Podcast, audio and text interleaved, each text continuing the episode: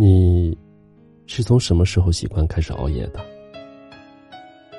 从迷恋上第一款网游，追的第一部电视剧，还是沉溺在莫须有的感情里？我曾经喜欢过一个很爱笑的同校女生。白天去找她，她总是很忙，没有时间回复我的消息。我们通常只能在晚上聊天我说。你为什么总是那么晚才给我打电话？他说：“因为我只有在半夜无聊的时候才有时间想你。如果你不愿意的话，你可以早点休息，不用等我。”我说：“因为我喜欢你，所以愿意为你失眠。”他说：“你真傻。”后来，我和他还没有正式开始就宣告结束了。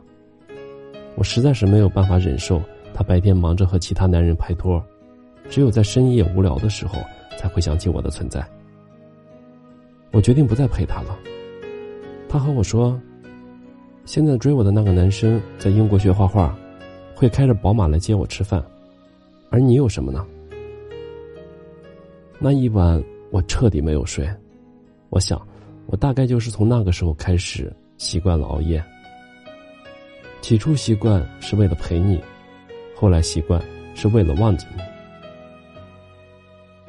因为只有到了深夜，我才能静下心来想你，想你是如何让我心痛，想你是如何让我学会不得不放下。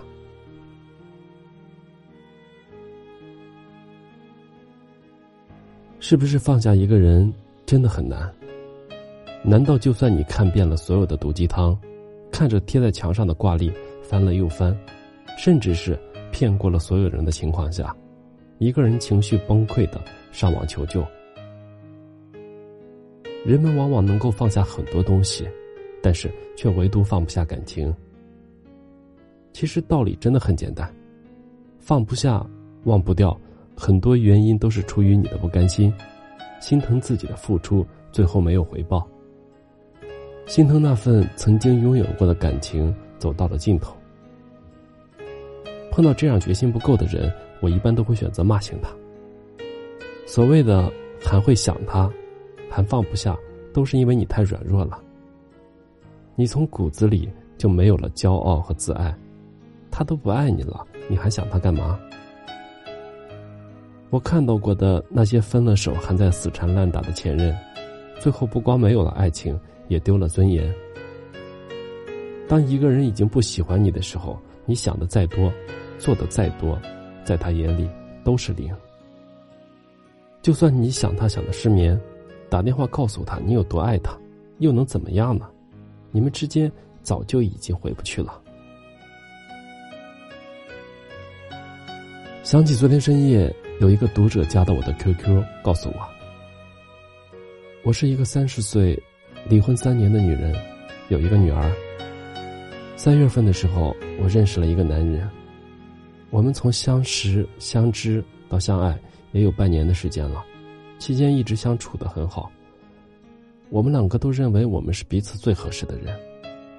可是最近我才发现，他原来有家庭、有孩子，我不想做第三者。我也知道我应该放弃，可是我已经全身心的投入了这段感情里，既不舍又不甘。你能告诉我我应该怎么办吗？我说：“其实答案已经很清楚了，你自己也知道。你来问我，不过就是希望有人陪你说说话。有什么不甘心的？全天下人不甘心的事情多了去了。我喜欢一个人，追不到；我被一个人伤害背叛了，就非要做出一点惊世骇俗的事情，那个才叫做甘心吗？”他说：“可是我真的心很痛，我止不住的想他，我真的很难过。”我说：“全世界每天都有人在失恋，谁的痛不是痛呢？谁的伤又不是伤呢？那些忍着不说，在深夜流泪的人，不比那些哭着吵着的人要好得多。早点睡吧，不要再想他了，多敷点面膜，多晒点阳光。对的人会在白天给你拥抱，而不是在深夜里让你泪流不止。”又有多少人和我一样，因为一个人养成了一个习惯，习惯了晚睡，习惯了泡吧，习惯了不相信爱情。只是那个让你养成习惯的人早就已经离开你了，可那些习惯却再也改不掉了。前几天我带一个老朋友去参观我家，在房间里，我打开抽屉给他看了我收藏了很多年的明信片。来自各个地方的特色手链，以及小时候的那些照片。朋友指着一张我三年前在西双版纳的照片说：“那个说的你可真嫩啊，满脸的胶原蛋白。看看你现在的你，全是褶子。”我说：“嗨，别提了，都是熬夜熬的。我每天早点休息，一个月后皮肤就好了。”是啊，真的别再熬夜了。熬夜老得快，这个道理我们都懂。别再因为一个人把心变老了不说，连身体也跟着变老了，真的不值得。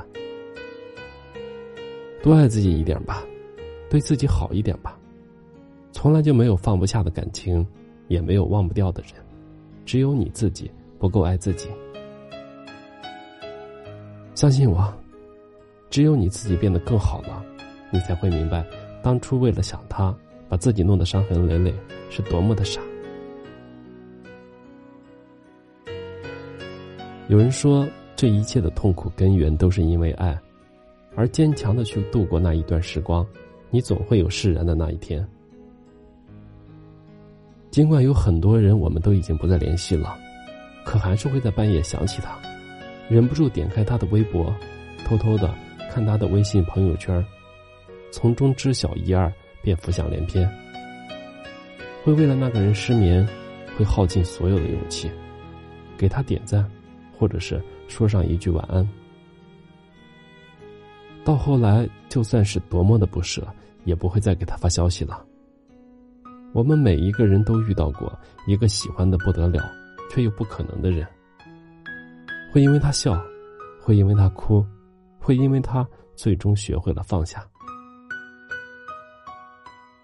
夜深了，早点睡吧，对皮肤好一点，对自己好一点。熬夜和想你，都应该戒了。